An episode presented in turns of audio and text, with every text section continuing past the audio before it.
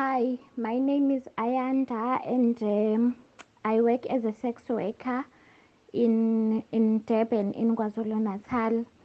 So uh, the way um, COVID nineteen or Corona pandemic affected me as a mother who has uh, two children, I could not work as my work is regarded or, or is seen as an an essential work in South Africa, and I do believe that uh, it, it, it, it was supposed to be seen as an, an essential.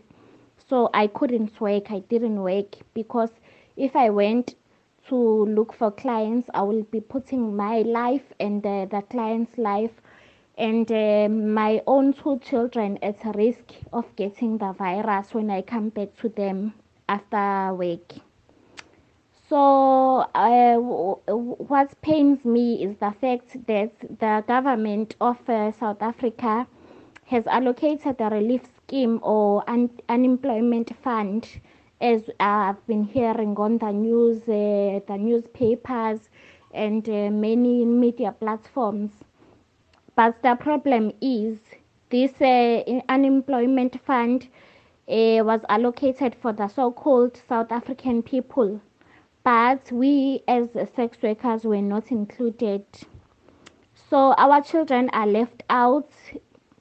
If we are left out because uh, uh, we are the ones supporting them financially for them to do many things, to go to school and to for them to have something to eat. We are the ones putting bread In, in in the type, table for our families and for our children, more especially me having these two, two children, as I mentioned.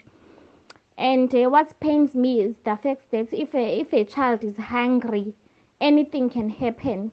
I I I am not a, a, a telling my my children to do crime, but as you we all know, there's a, a person with an empty stomach can do anything.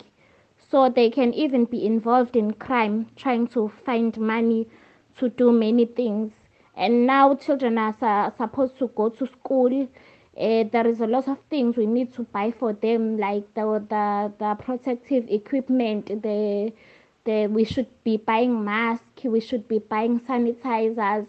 Where are we going to get that money, us as sex workers? Because the government has not mentioned anything about us. It is like we are left out there in the dark.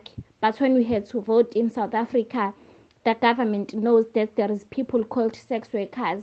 But when we, we the, there is a pandemic like this, and there is a, a relief scheme allocated, he, we, we are not mentioned. The government forgets about us. And uh, my, as I speak, even now, we are hungry in my house, me and my two children. We are hungry. We don't even have anything to eat.